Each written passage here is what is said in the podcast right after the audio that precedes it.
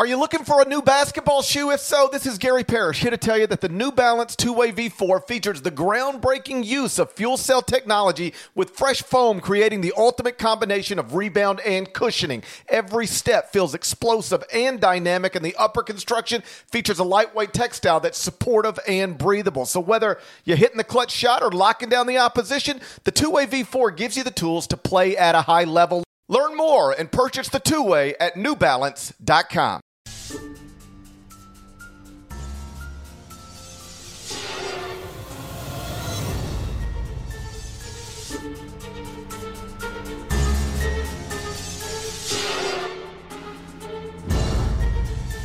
it's Gary Parrish. It's Saturday, October 31st, 2020. Happy Halloween. Welcome back to the CBS Sports Eye on College Basketball Podcast, where we sometimes discuss Camel Fighting and Leaky Black. Matt Norlander is here with me. And as previously noted, in addition to normal episodes of the Eye on College Basketball Podcast, we are also doing short episodes on various prospects in the 2020 NBA Draft. We've already done a bunch, and today we turn our attention to Tyrese Maxey from the University of Kentucky. He's a 6'3 guard raised in Texas, going to be 20 years old on the night of the 2020 NBA Draft. He averaged 14 points, 4.3 rebounds, 3.2 assists for a Kentucky team that went 25 and 6, won the SEC regular season title by 3 games, but still only finished 29th at KenPom. He shot 42.7% from the field, 29.2% from 3, 83.3% from the free throw line. I have Tyrese Maxey going 18th in my latest mock draft. Norlander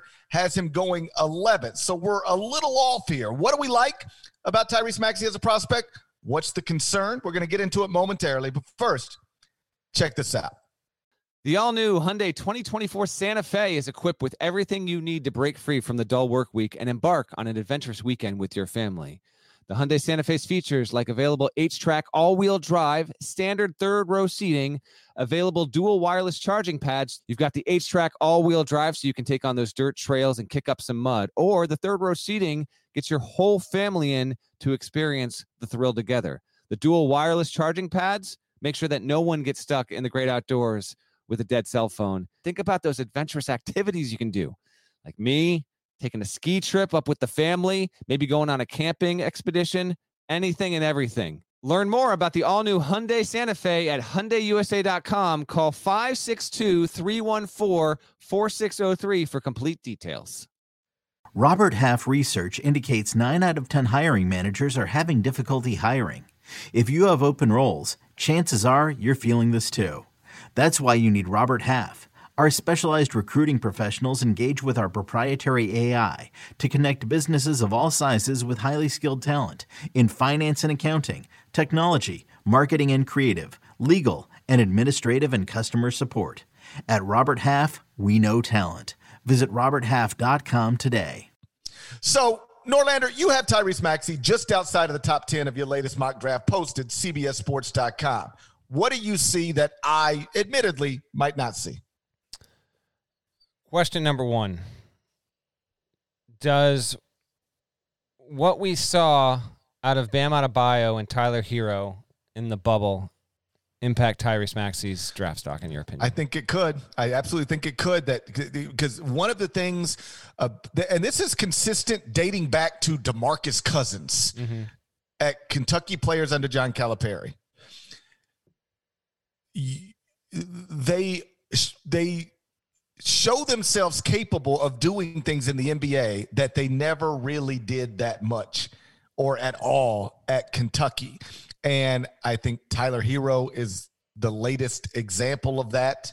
And if you want to, now it's not to say that Kentucky players can't miss, they can. Where's Archie Goodwin right now? Mm-hmm. But, but I do think that at some point you go, man, the guys coming out of that place are are really more often than not having an impact in this league, especially what we just watched. And I could certainly see. I don't know that it should help Tyrese Maxey, but I could see. I could see that it might. Obviously, another player, different. But I mean, Calipari built a whole PR tour around the fact that Anthony Davis was going to be the number one pick, and he was sixth on the team in shots and all this kind of stuff. So we see, and then we just we just watched what Anthony Davis has been able to grow into. Granted, he. uh He's got uh, a dude named LeBron on his team. That's uh, kind of a factor. But um, I, I, you know, Tyler Herro and Tyrese Maxey, all told, didn't have drastically different roles at Kentucky. And Herro's projections last year were landing in the similar spot to Maxey this year. By the way, two Tyrese's going top 20 this year. You already did How about that? Haliburton and Maxey. When was the last Tyrese that was drafted? I don't know. That's a that's a non trivia time trivia time there for you. Um, I think that Tyrese Maxey has strong scoring potential at the next level with the right team and to be more productive than he showed himself to be at Kentucky.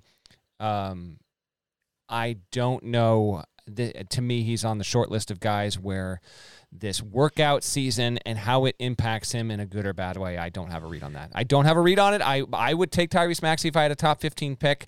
Uh, I see him floating uh, as low as 20 overall, but good size. I think he will uh, continue to have a really uh, good shot. Literally, I mean, literally, his shooting form and his ability to score is going to is going to show up there.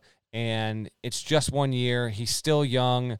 He was a stud on the recruiting trail. We've we've seen this time and time again with Kentucky players, as you as you alluded to before, in that they just simply don't get to use all the tools and they're and nor should they be expected to in their drive-by season at Kentucky there. So um, to me, he's a fascinating prospect because if he, he could hit hit, not to the level of maybe Herro, like Herro would like is this an all time like rookie story from beginning to end what he was doing. But if he could hit at like eighty percent of that, then yeah, obviously any team would take him in the top ten. He's not going to go that high, but I do think that he's got good potential to be a fantastic backup scoring guard the minute he enters the league. So both of us were at the Champions Classic when um, Kentucky mm-hmm. played Michigan State. Is that correct? Yes. And if you remember in that game, I thought it was right, but no, no, I'm saying I, I know I not only remember that I remember us literally at like 1:45 unpacking at Madison Square Garden to start doing a podcast. Remember? I did not remember that this was at Madison Square Garden, but I do now. Yes. Okay. So we're at Madison Square Garden, opening night, Champions Classic, and Tyrese Maxey is the star of the night. Goes for 26 points um, in 32 minutes. He was 7 of 12 from the field, 3 of 7 from 3. Kentucky upsets the preseason number one. And I remember John Calipari after the game saying, That's the player I recruited. I haven't seen him yeah. since. I haven't seen him since I signed him. That's not the guy I've been working out. It's not the guy who's been practicing. But that is the guy I recruited. And it's nice that he showed himself tonight. And from that, I thought, okay, well, maybe Maxey's just a guy who, and this happens sometimes in, in basketball and perhaps other sports as well. Like, you know, maybe not the best practice player, but when you turn the lights on, you put nine other dudes on the court with them and say, hey, we're, we're playing for real right now. Then he just shows up. And I thought, okay, well, that's what Maxey will be. And he just wasn't that. He only scored 26 once more the entire mm-hmm. season. Now, 26 a big number in college basketball, but still, he only got there one more time the rest of the season. Only scored 25 more times. He averaged 14 points per game. So he was not a high level scorer for that SEC championship team that a lot of us, I think myself, but also more importantly, John Calipari thought he was going to be. Um, shot 29% from three point range. Like that's not good. And so I guess my concern would be um, is is he just going to be a smallish non point guard who can't shoot? Because if that's what he is, then then that's that's not a that's not a lottery that's not worth a lottery pick. But if you trust the free throw percentage, which is 83.3, and point to that and say that is an indicator that he can be a good shooter. And given that he can get to the rim, finishes well at the rim, I think made 65% of his shots at the rim. He's got an array of floaters, can finish with both hands around the rim. You add a reliable jump shot to that, now you got something. But that's what you got to figure out. Like, is he going to be a reliable shooter or is he going to be a non shooter? If he's a non shooter, that's a problem. I think he's going to. I think he's going to turn into a more reliable shooter. It is undeniable that if, like, he shot twenty nine point two percent from three last season on one hundred thirteen attempts. If that twenty nine point two was thirty six point eight, then you would have, I think, agreement on him being top 15 status, but it isn't there yet. I think that he is going to be a better shooter once he gets to the pros, and that's going to be more consistent. He is a, there's a difference between being a shooter and a scorer, and Maxey is definitely more of a scorer. There's no doubt about that whatsoever. I think he is a very good rebounder for a player of his size you know, six three ish, two hundred pounds, not afraid to get uh, into the lane and go and go to the rim. I, I do think that he is going to be able to acclimate himself well. Um, and I also just I, I do think defensively there's a there's a good ceiling there that, that that would validate him. But I'm glad we picked Maxey not just because you know Kentucky players are always worth talking about, but there does seem to be a wide disparity on him, and as has been the case with a few other players we've talked about on these draft profile podcasts, I find pegging not only where he goes but who he goes to to be an impossible task. Because he's the kind of player that could theoretically fit on just about every single team that's going to be drafting in that range unless you are overloaded with three or four you know surefire role players playing uh, at that at that shooting guard spot there. That you know that, that combo guardish level. But I don't think that's going to be the case across the league there. And so he would fit on a lot of teams that will be in that spot. As a reminder, right now I've got the list. Just you know, if we let's call it, let's lean more to you than me, okay? Because I do think you've got the better chance of being right. I'm just higher on him. It's fine. Orlando's at 15. He would fit there. Portland's at 16. Uh maybe not They- as much.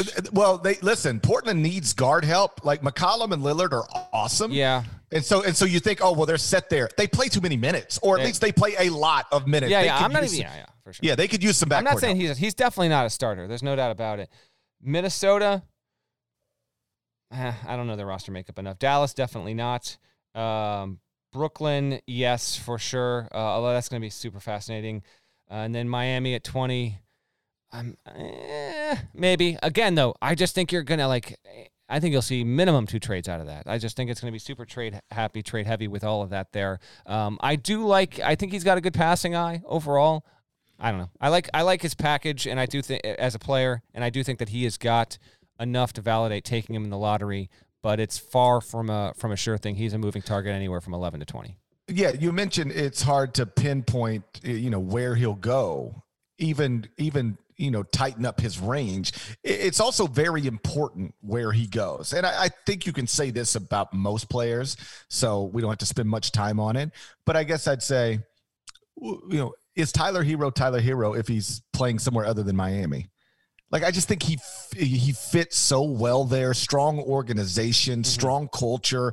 Sometimes, you know, like Anthony Davis is going to be Anthony Davis no matter who drafts him, and LeBron's going to be LeBron no matter who drafts him. With these guys that get taken outside of the top ten, often whether they quote unquote make it or not comes down to uh, who who drafted them, who developed them, you know what what kind of culture were they involved in? And and i like would Fred VanVleet be Fred VanVleet if if he were with a franchise different than toronto. Maybe because i'm a big Fred VanVleet fan but I, i'm not i i just think where you end up matters immensely unless you're just a generational talent like a kevin durant or a lebron james or a uh, anthony davis. And tyrese maxey with all due respect, doesn't qualify in that way. He's a guy who, you know, you could see him making it. You could see him just being a whatever player. And some of that will likely come down to, um, you know, where does he end up? And and and and and does that franchise have a good track record of developing players like him? Let's do a quick uh, who would you rather here. I'm going to give you another player, give you his stats last season. Also uh, going to be drafted this year in the first round. This player shot 34% from three, 35% from three, 40% from two.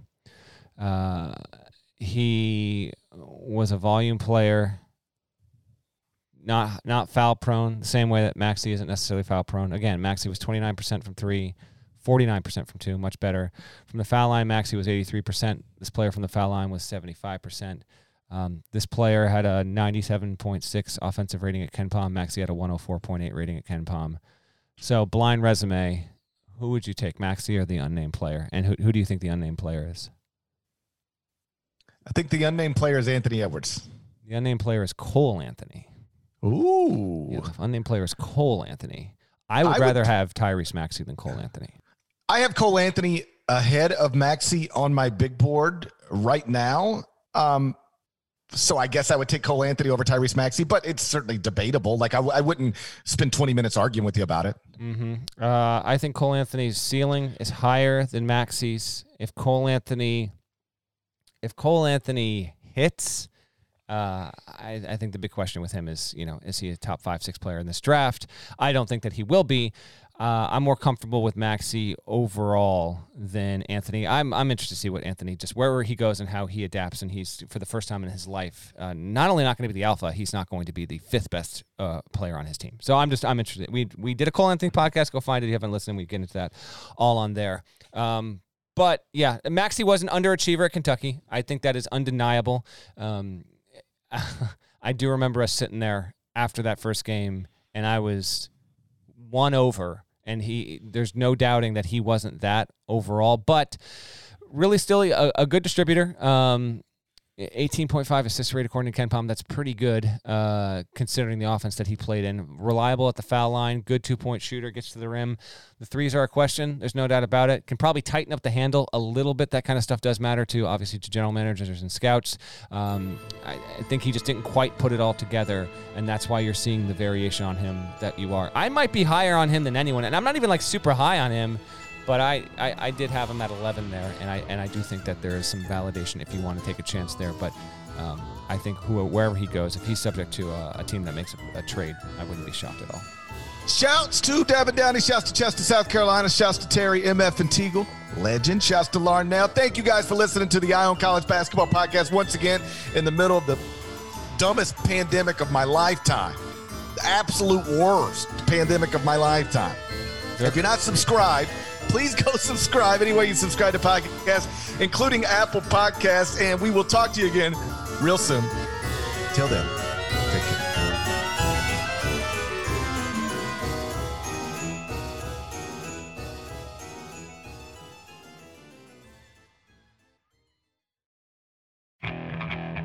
Okay, picture this.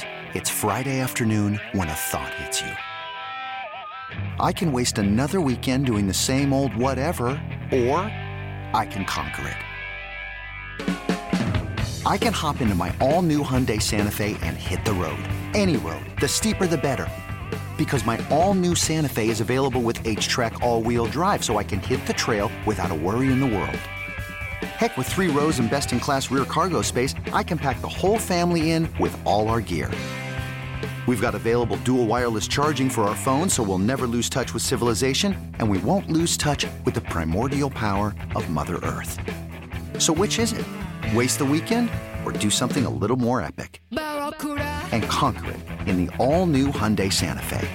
Visit HyundaiUSA.com or call 562-314-4603 for more details. Hyundai, there's joy in every journey.